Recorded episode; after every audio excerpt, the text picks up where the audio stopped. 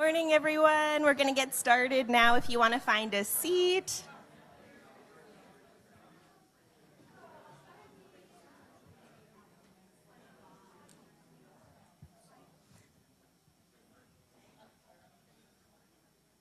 Good morning. Thank you so much for being here today. We're so glad you made it. Um, if we haven't had a chance to meet yet, my name is Meghan. Um, my husband Stephen and I have been part of the bridge for the last uh, three and a bit years. We're really grateful to be part of this community.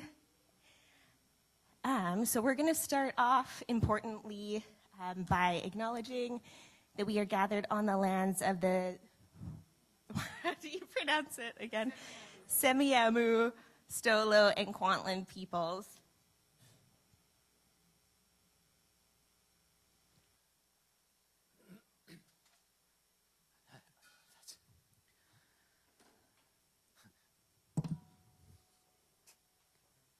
Trying to do this without crying. Some of us have brought really big burdens this morning. And um, I see you moving towards each other to lift those burdens off and to care for each other. And it is very moving to see that happen. So thank you for participating with each other in some of the things that are hard in this life and not shying away from difficult or hard or sad things. Thanks, guys. You are really quite an amazing bunch. And I'm so glad to be a part of you. Um, this morning,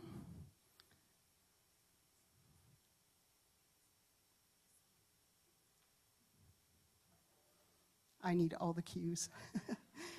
um, this morning, we have someone who we have not had speak here before, and um, her name is Pam Van Dop.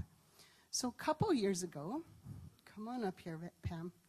A couple of years ago, in the deep throes of COVID, I got this email from someone who said, I'm just wondering if I could ask a favor of you.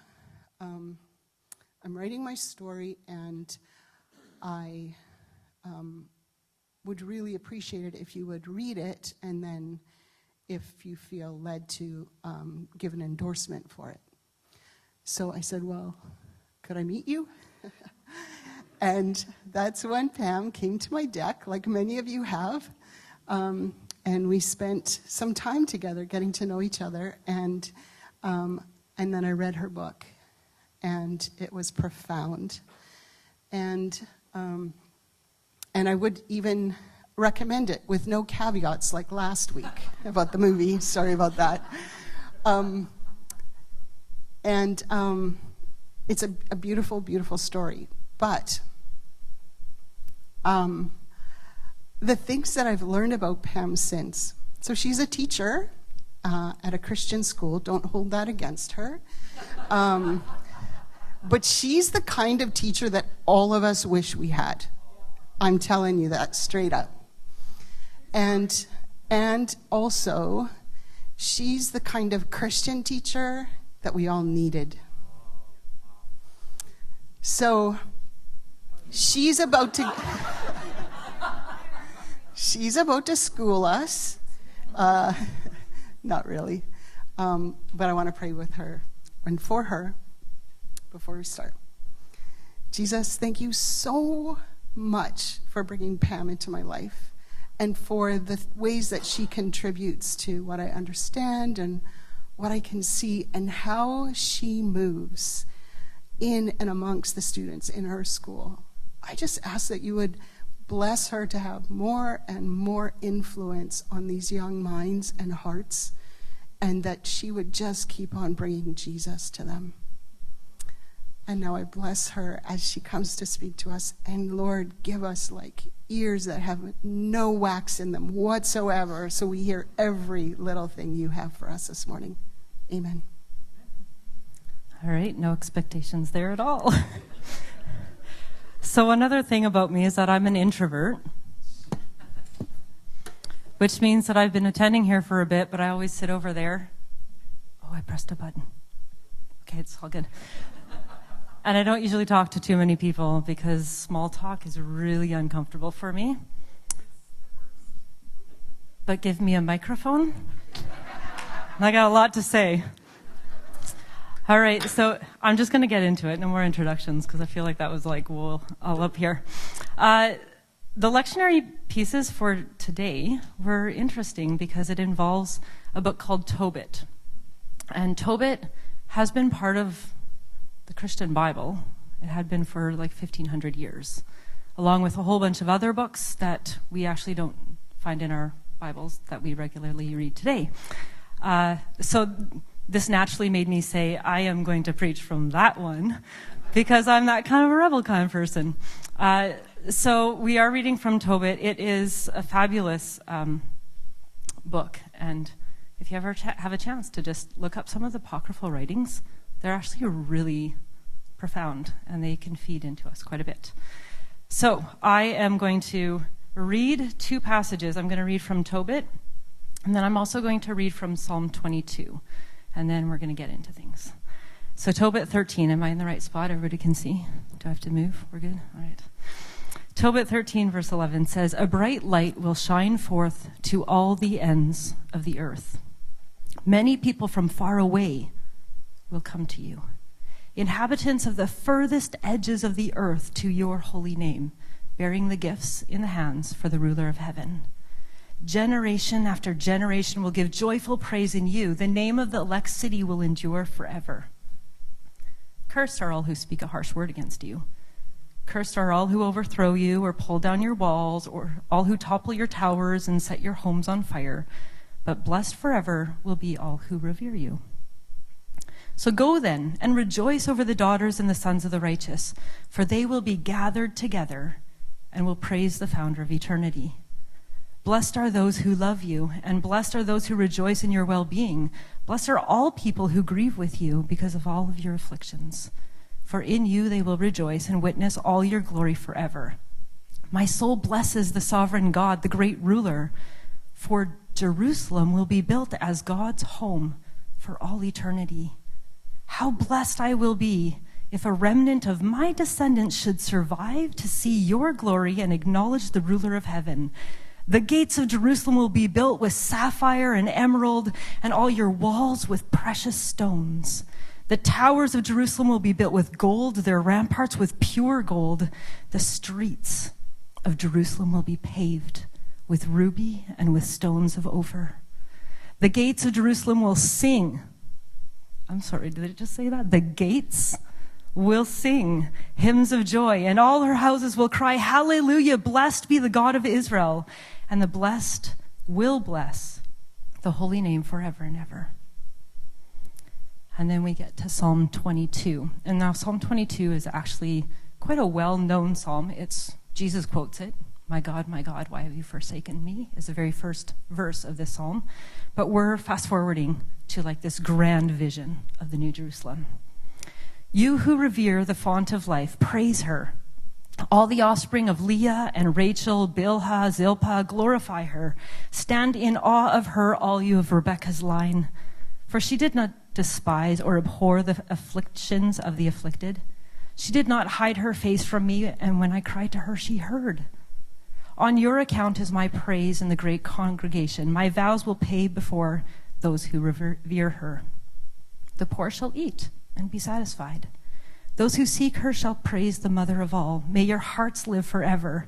All the ends of the earth shall remember and turn to the wellspring of life, and all the families of the nations shall worship before her. For sovereignty belongs to she who is holy. I just kind of like that we saying holy, holy, holy this morning.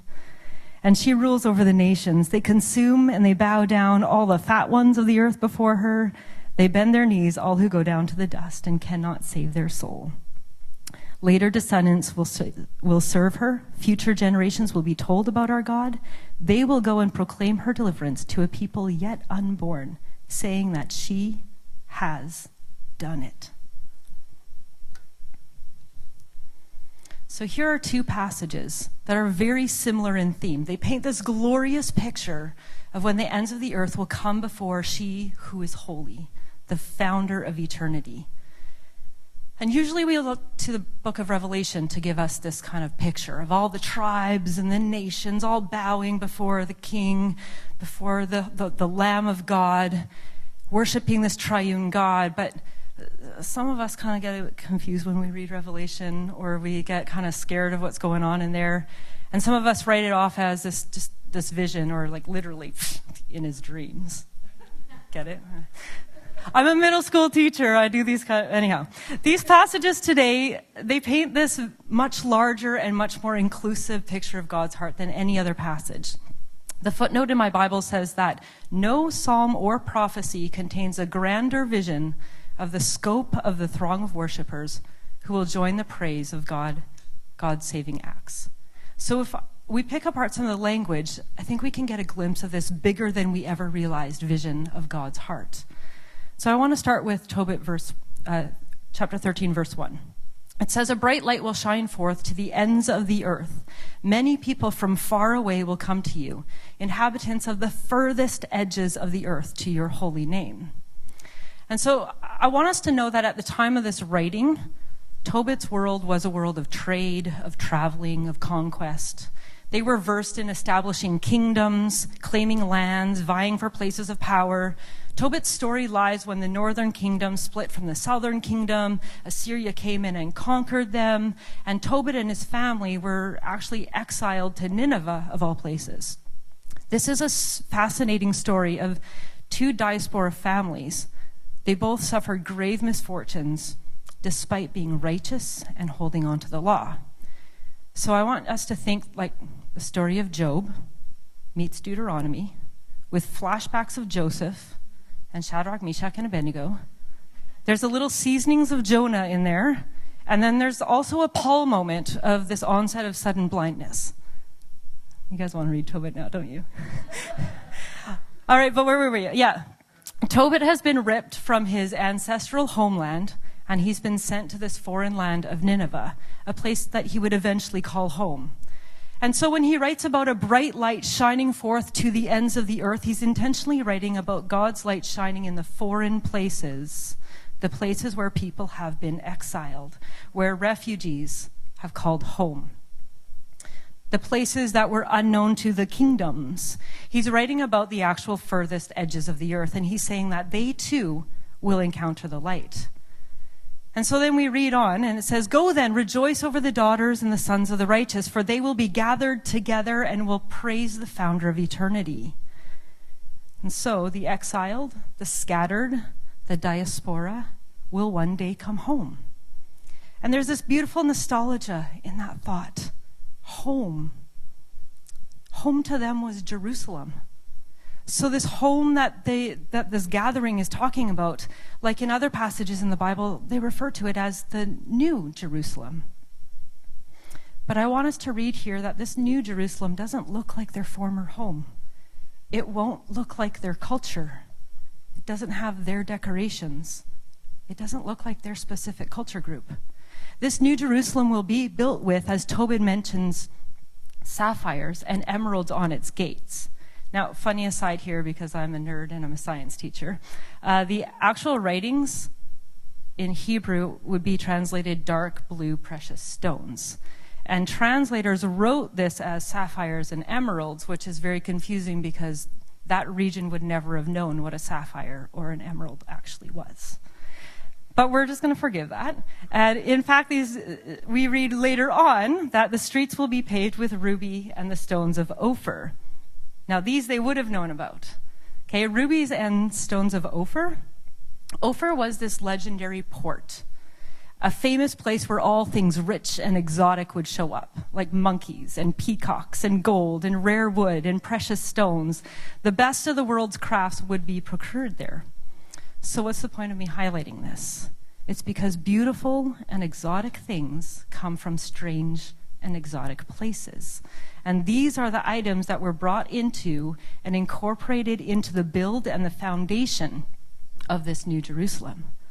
The items from nations that existed at the furthest edges of the earth were celebrated as foundational parts of the New Jerusalem. So, quite intentionally, the writers are explaining that home doesn't look how they left it. And you can't miss this purposeful, inclusive nature of this passage. This New Jerusalem doesn't look like Middle Eastern them.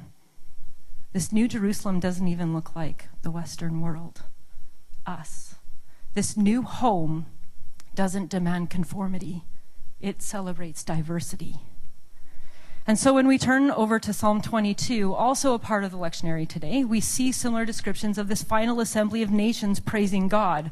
All the descendants of Leah, of Rachel, of Bilhah, and Zilpah. This is where you just got to be like, I know these names. I don't know how to say them. Rebecca's line comes together to praise the font of life. And it's not just them. It's not just their own lineage, their own people that have been scattered on the face of the earth. But verse 27 says, All the ends of the earth shall remember and turn to the wellspring of life, and all the families of the nations will worship before her. Again, this is a call to include everyone from every lineage, every nation. God created every person, and He's calling every person that has breath to praise the Lord. Do you guys see what I did there? That's a song. Yeah. God is not an exclusive God. Verse 29 says, All the rich of the world. Our passage said the fat. Okay. And that's referring to like the wealthiest. So we're going now into economic groupings. We're not talking cultural groupings anymore. We're going economic and saying like the most prosperous in all the land. Okay. From those all the way to those in the most devastating circumstances that are on the brink of death and everybody in between. These are the people that are going to feast and worship. These are the people that God is gathering. So, the first thing I want us to, to draw our attention to is how large God's embrace is. It is in human nature for us to set up boundaries and limits. It's our brain's way of controlling the amount of information that we're trying to process. Our instinct is to sort, to organize, and determine what belongs and what doesn't belong. We love to sort. So when we read passages like this and attempt to keep our view of God's assembly as open as we possibly can, so when we try to imagine a gathering that includes the droning chants of one group, the funny smelling food of another group, the spicy aroma rising from the garments of yet another group, and the sights of animal skins being worn by another group, the kaleidoscope of skin color, the symphony of different languages, the queer, the cisgender, the prostitute, the depressed, the criminal, the modern citizen, our minds love to entertain it. And at the same time, we feel overloaded because our minds don't know how to tame it. It's too much. And that's why it's beautiful and true. The too much speaks to the too much of our God. The God that's too loving, too caring, too merciful, too great, too wonderful, too personal. It can be, and it is. It's too much, and it's more than enough. It's beautiful, really, and it's just a glimpse that we get from Tobit and the Psalms. We just get a glimpse of the full picture. And I, there's no correction for us here at the bridge because this is the mantra of the bridge. Everyone is welcome at the table. There's a second idea that I'm drawing from this passage, though. When I'm reading through parts of Tobit, I'm fascinated by this idea of people getting gathered. And it's not a new idea. I mean, if you read a whole bunch of different ancient scriptures, they all refer to God gathering scattered people. It's in Isaiah, Jeremiah, Joel, Psalms. But I wonder, however, if there's a disconnect between what the ancient writers' intentions about the word gather is and how we use that word in connection to Christianity today. So, in the famous words of Inigo Montoya, You keep using that word. I do not think it means what you think it means. See, the word gather here in Hebrew, kavat, means to collect, to assemble, to bring together. So it's like Lego pieces, which I'm really sad they're not here. But it's all right. The Lego pieces that you need to gather to make your finished product. Or it's like the bolts and the screws that you need to assemble a car you don't settle for like a different Lego piece. No, you have to find that one. And it's usually not there in the pile. Okay? You have to find that one particular piece. And you don't find a screw and say, huh, this isn't the one that I want. I'm just going to take this one, I'm going to mold it, I'm going to melt it down, I'm going to change it, and it's going to change into the thing that I want to be. We don't do that. you just look for the actual part. So maybe it's like a shepherd collecting all the sheep in a pen and finding out he's missing one. And he goes out to gather that one and brings him back to the fold. Shall we call him the 99? and yes, I'm talking about the word evangelism here. I have a love hate relationship with this word, and so I actually try avoid using it. Why? Because Christianity has a history of using the word gather in a way that means to force or to manipulate or to put high pressure sales tactics on or to require someone to conform. I think it all started out as well meaning, but our understanding of gathering people through carefully crafted salvation prayers or dragging others out of their pagan context and making them conform to our Western way of doing things it's quite different than the actual simple act of collecting and bringing together those who are scattered. Honestly, this is one reason why I find it hard to enter into church culture because of the emphasis on getting others to look like me. Maybe the New Jerusalem doesn't look like me. So, this is where our roundtable questions came from. I don't know if you guys noticed the cool and cringe. Again, clear signs that I teach grade eight. Um, because I think we have all been part or experienced, or at least seen on TV, some of the cringe ways of evangelism. The awkward, let's count how many salvations we get form of evangelism. And goodness, I am so glad the bridge does not work that way. Interestingly, the New Testament doesn't give a lot of advice on how to evangelize. So Christians have interpreted the Great Commission in our own way. And it's as if we've imagined God as this powerless being, and we've graciously stepped up to the plate. Way to go, us! Way to overstep our boundary. if we look through the history books of Christianity, we've too often pushed God aside and taken ownership of gathering people. We have stories after stories of people who have volunteered themselves to gather people, no matter the cost. No matter the cost of their integrity, no matter the cost of their situation, no matter the cost of culture. But something doesn't feel right about that. And perhaps it's because it's driven from our ego, from the heart of man, and not from the heart of God. So I think it is valuable for us to note who is the one that's gathering in our passages. And it's the triune God. We were never tasked to be the collectors. We are not in charge of the retrieval mission. It's not our mission to make the ends of the earth a mirrored images of us. We've simply been asked to shine our light. We've been invited to share our stories. We've been sent to make disciples. Make disciples. Hmm. When we read of Jesus gathering people to follow him, which was another part of the lectionary reading, uh, to learn from him, to fellowship with him, he just said, Follow me. There was no ultimatum. There was no hell, no fury, no angry God, no evil that would come their way if they didn't drop their nets and follow him. And as far as I can tell, I don't think there was any explanation of the consequence of saying, Yeah, no thanks, Jesus. An invitation was all that was offered. And when they came along for the ride, knowing full well all the logistics of taking that step, that's how they became disciples. So, what do we do with this? How do we shine our light without giving off so much light pollution that we're an offense? So, here's an idea, but I'm going to get sciency for a second. Our Earth has a magnetic field. We know this. This magnetic field, however, is not on the surface. The Earth generates its magnetic field from deep inside, underneath the crust, underneath the mantle, in the core of our Earth. That's where we get our magnetic force. But then on the surface, when we have our magnets or our compasses and a lot of other phenomena that occur, it's because of the magnetic field that's deep within. So if I were to take a compass in my hand, I don't have to manipulate the needle. I don't have to like push it towards north. It kind of just aligns itself. It's not affected from anything on the surface because it's affected by what's inside.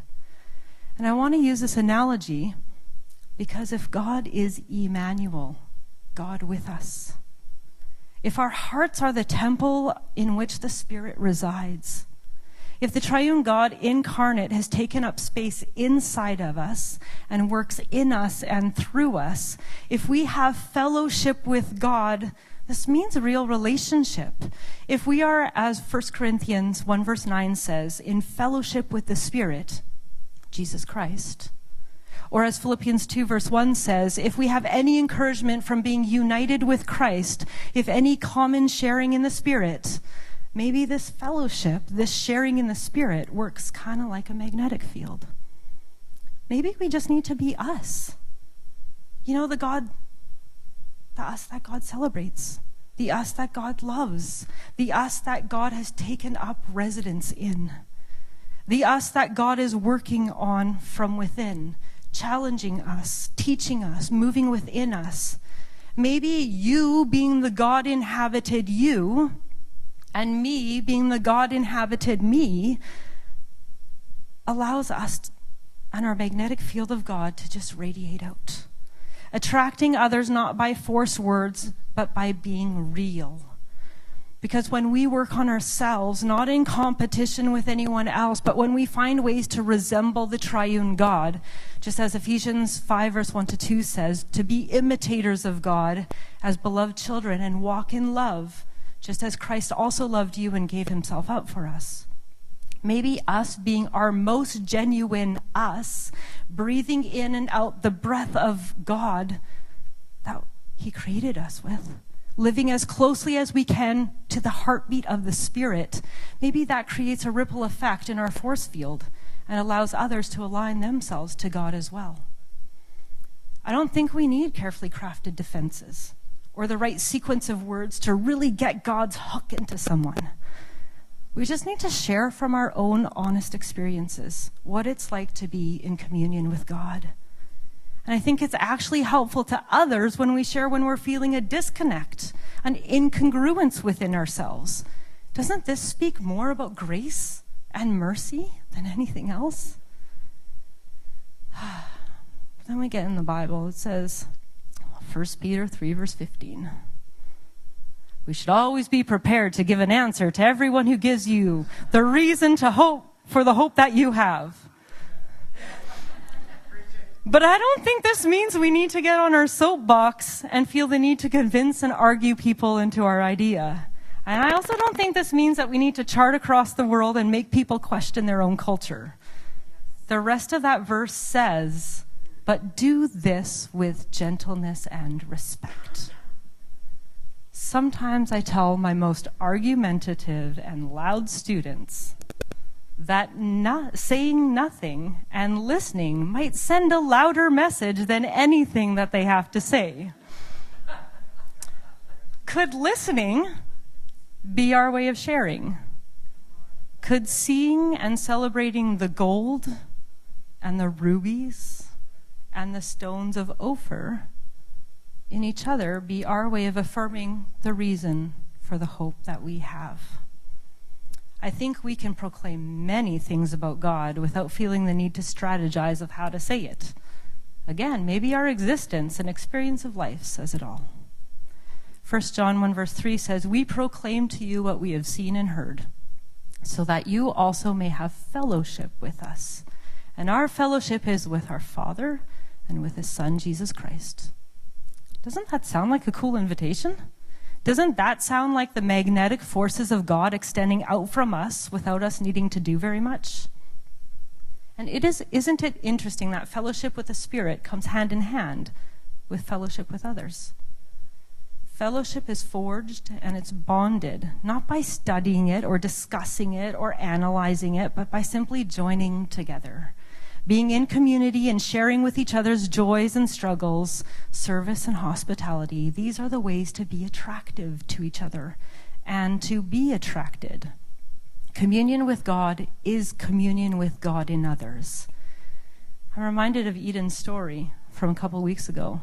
You know, the one where she was with Brad and their godfather, and they were being just them. They were just chatting, conversing, and the magnetic force of God's fellowship brought in a stranger. And it was fluid and it wasn't forceful and it involved just opening up a seat at the table. The thing is, when Christ lives in us, others will know it by our love. Others will pick up on the north south compass needle that comes from our actions. Nations will gravitate and gather, be assembled and collected to where the Spirit of the Lord is. Watch for it and delight in it because we're not the center of the universe. We've all met people, you know, from many different walks of life that there's just something about them. There's something intriguing, something interesting, something attractive. And it's okay for you and I to be gathered. Oh, I went there. We might be the ones being drawn in towards the spirit that lives in our neighbor. We might pick up on the north south compass needle that moves when we're around the greatest or the least of these. Let's take a little humility pill and realize that we might be part of the ends of the earth that are being drawn, being gathered, being assembled, and collected to where the Spirit of the Lord is. Maybe it's our turn to be drawn into what the psalmist refers to. It's just a thought. And so let me end with this thought from Grace Church in New York. The mystery of God's activity in the world is that the tiny signs of faithfulness and love and mercy and hope, the tiny signs enacted by the Christian community, are the pointers or the compasses to glory that will come. This is not the way I would have done it. It's not the way you would have done it. No wonder we take offense you and I would you and I would have made it obvious so that it would have stunned everybody, made arguments and questioning, questioning irrelevant.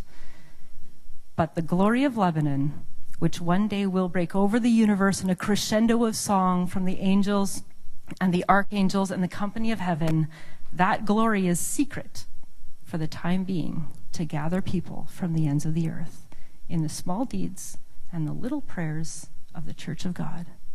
That's the way God planned it, for reasons that we will someday understand in the kingdom of God. Yeah.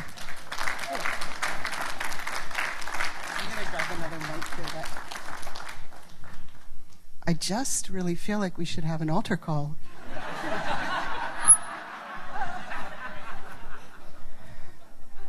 Pardon me. um, okay we're going to, I, I have so many things I want to respond to, but I, I'm giving the time to you. Such a good word. So refreshing. Can you come teach here in central Alberta? We need a fresh take on God's love. You're going on the road. Lend us your rose tinted glasses. This word just encourages a more loving way to see people in God's word. My son might be having a different experience in his Christian school right now if you were his teacher. So grateful to have tuned in this morning. Thank you from Alberta, Tamara Mitchell. That's awesome. Oh. So I was um I was listening and I wrote something down. It was just shortly after you had read, um, read from the Apocrypha, um, and, and it gave me this picture. And it's about you guys. And I feel like this is just a big, if you want to sit down, you can. Um, this is a big treasure chest. And I keep reaching in and pulling out another gem. And you are each a gem. And if you think I'm not talking about you, you're wrong today. Every single one of you is a gem and you matter and you make this world more beautiful and you make this community more substantial. So just chew on it for a while. I want to I want to send you out with a blessing, but I'm just going to remind you of a couple of um, announcements from this week. So on Wednesday is Food for Friends. That's where you can make some food, you bring it hot, um, and we um, feed people on the street and those with um, challenges being able to make hot food for themselves. That's um, at the corner of uh, Montrose and Laurel. So behind where the old RBC used to be at the other end of town. Um, and if you bring your food hot around 5:45, they serve it by six, um, and you stay there. You help serve, and you put faces and eyes on a problem we have in this city with um, ignoring needs that are here. So if that's something you'd like to invest in, I would encourage you to um, participate in that. And then we have home groups, and um, we have one group that has still still has room, and that's um, Lando and Kathy. Can you guys just stand up if you want to be part of a group? Still, um, it's on. Um, will you just tap them and say, "Hey, I want to join your group"? And um, that's happening on Tuesday nights at 7 till about 9. So now I just want to bless you. But what I'd like you to do, because we didn't get to do the altar call, is I want you to bow your heads and close your eyes and put your hands out like you're going to get a gift. Okay? No peeking. May Christ dwell in your hearts through faith, that you, being rooted and grounded in love, may have strength to comprehend with all the saints what is the breadth and length and height and depth, and to know the love of Christ that surpasses knowledge, that you may be filled with all the fullness of God. Amen.